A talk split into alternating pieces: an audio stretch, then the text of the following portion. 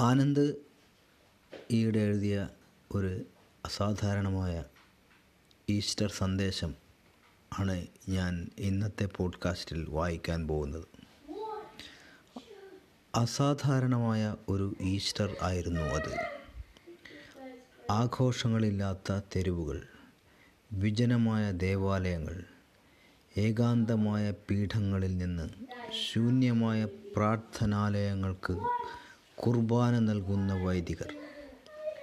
ശാന്തവും ശൂന്യവുമായിരുന്നു ഈ ഈസ്റ്റർ എങ്കിൽ.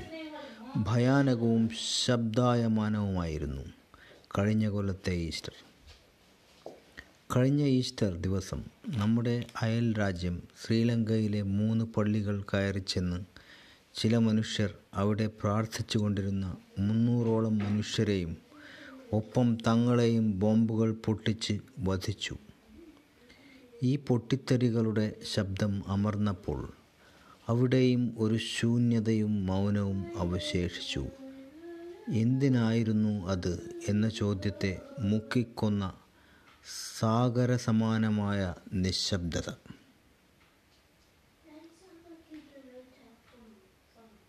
ഏപ്രിൽ ഈസ് ക്രുവലസ്റ്റ് മന്ത് എന്ന് കവി.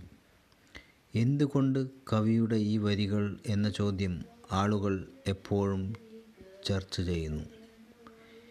എന്തിന് യേശുവിനെ കുരിശിലേറ്റണം എന്ന ചോദ്യം അതിന് അനുമതി കൊടുത്ത നാടുവാഴിയുടെ മുന്നിൽ ഒഴിയാതെ നിന്നു. നല്ലവനും നീതിമാനും ആർക്കും ഒരു ഉപദ്രവവും ചെയ്തിട്ടില്ലാത്തവനുമായ മനുഷ്യൻ. ഈ നീതിമാന്റെ രക്തത്തിൽ എനിക്ക് പങ്കില്ല എന്ന് പറഞ്ഞ് അയാൾ അവസാനം പുരുഷാരം കാണുക കൈ കഴുകുകയും ചെയ്തു. അയാൾക്ക് ആ ചോദ്യത്തിന് ഉത്തരം കിട്ടിയില്ല. ഒരുപക്ഷെ ആ മൗനമായിരിക്കാം യേശുവിന്റെ കുരിശാരോഹണം. അവസാനത്തെ കണക്കിൽ അവശേഷിപ്പിക്കുന്ന ഏറ്റവും വലിയ ചോദ്യം. ചരിത്രം അതിന്റെ വഴിയിൽ ഉയർത്തിക്കൊണ്ടിരിക്കുന്ന ചോദ്യങ്ങളുടെ വഴിയിൽ. പ്രകൃതി കാട്ടിത്തന്ന വഴിയിലൂടെ വെറുതെ നടന്നു പോകാതെ ഇടം വലം നോക്കുകയും ചോദ്യങ്ങൾ ചോദിക്കുകയും കാര്യങ്ങൾക്ക് പിന്നിലെ കാരണങ്ങൾ അന്വേഷിക്കുകയുമാണ് മനുഷ്യജീവിയുടെ സ്വഭാവം എന്നാണ് നാം മനസ്സിലാക്കി പോരുന്നത്. ഉത്തരങ്ങൾ പലപ്പോഴും കിട്ടിയെന്ന് വരില്ല. പക്ഷേ ഉത്തരങ്ങൾ എവിടെയെങ്കിലും ഉണ്ടാകുമെന്ന് പ്രതീക്ഷിക്കുക. ജീവി വിശേഷിച്ചും മനുഷ്യജീവികളുടെ കൃത്യങ്ങൾക്ക്. ചോദ്യങ്ങൾ ചോദിക്കുന്ന ജീവിയാണ് ഇത് എന്ന കാരണത്താൽ.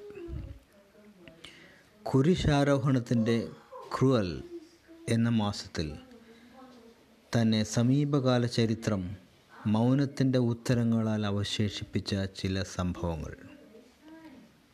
ഒരു നൂറ്റാണ്ട് മുമ്പ് ആയിരത്തി തൊള്ളായിരത്തി പത്തൊമ്പത് ഏപ്രിൽ പതിമൂന്നിന് അമൃത്സറിലെ ജാലിയൻ വാലാബാഗ് എന്ന മൈതാനത്തിൽ വൈശാഖി ആഘോഷിക്കുവാൻ കൂടിയ ഒരു ജനക്കൂട്ടത്തിന് നേരെ ബ്രിട്ടീഷ് പട്ടാളം വളഞ്ഞു നിന്ന് വെടിയുതിർത്തു. സ്ത്രീകളെയും കുട്ടികളെയും അടങ്ങിയ നാനൂറിലധികം മനുഷ്യർ കൊല്ലപ്പെട്ടു.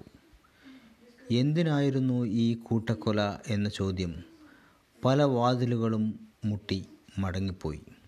ആരും ശിക്ഷിക്കപ്പെട്ടതുമില്ല. ഇരുപതോളം വർഷങ്ങൾക്ക് ശേഷം ആയിരത്തി തൊള്ളായിരത്തി മുപ്പത്തിയേഴ് ഏപ്രിൽ ഇരുപത്തി ആറിന് ഗോണിക്ക എന്ന സ്പെയിനിലെ ഒരു പട്ടണത്തിന്റെ ആകാശത്തിൽ പ്രത്യക്ഷപ്പെട്ട നാസി ഫാസിസ്റ്റ് വിമാനങ്ങൾ ആയിരത്തോളം നഗരവാസികളെ കൊല്ലുകയും നഗരത്തെ തന്നെ തറനിരപ്പാക്കുകയും ചെയ്തു. കാർപ്പറ്റ് ബോംബിംഗ് എന്ന പദം പ്രയോഗത്തിൽ കൊണ്ടുവന്ന ഈ സംഭവം the image of innocent def defenceless humanity victimised എന്ന് വിശേഷിപ്പിക്കപ്പെട്ടു.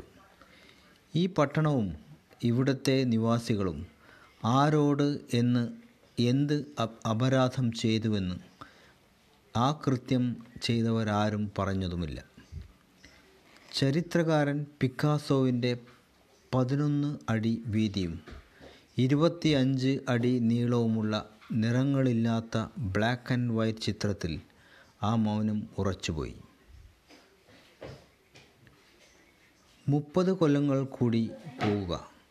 ആയിരത്തി തൊള്ളായിരത്തി അറുപത്തിയെട്ട് മാർച്ച് പതിനാറിന് അമേരിക്കൻ ആർമിയുടെ ഒരു കമ്പനി മൈലായ് എന്ന വിയറ്റ്നാമിലെ ഒരു കുഗ്രാമത്തെ വളയുകയും അവിടെ നിത്യകൃത്യങ്ങളിൽ ഏർപ്പെട്ടിരുന്ന അഞ്ഞൂറിലേറെ ഗ്രാമീണരെ കൂട്ടി നിർത്തി വെടിവെച്ചു കൊല്ലുകയും ചെയ്തു.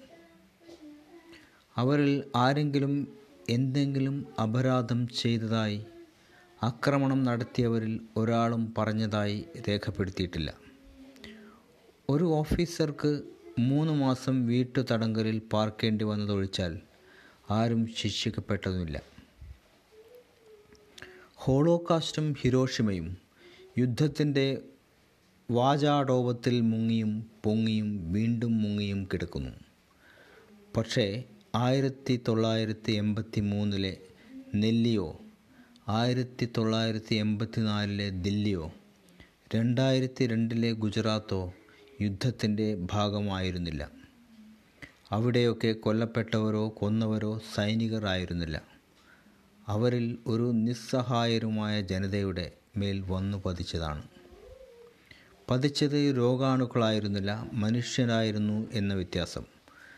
ഹോമോസാപ്പിയൻസ് ആയിരത്തി രണ്ടായിരത്തി എട്ട് നവംബറിൽ ഒരു ദിവസം ബോംബെ വിക്ടോറിയ ടെർമിനസ് സ്റ്റേഷനിലെ വിശാലമായ വെയിറ്റിംഗ് ഹാളിലേക്ക് എവിടേക്ക് പോകുകയോ ഒക്കെയോ പോകുവാനായി വണ്ടികൾ കാത്ത് നിന്ന് നിലത്ത് വിരികൾ വിരിച്ച് കുത്തിയിരിക്കുകയും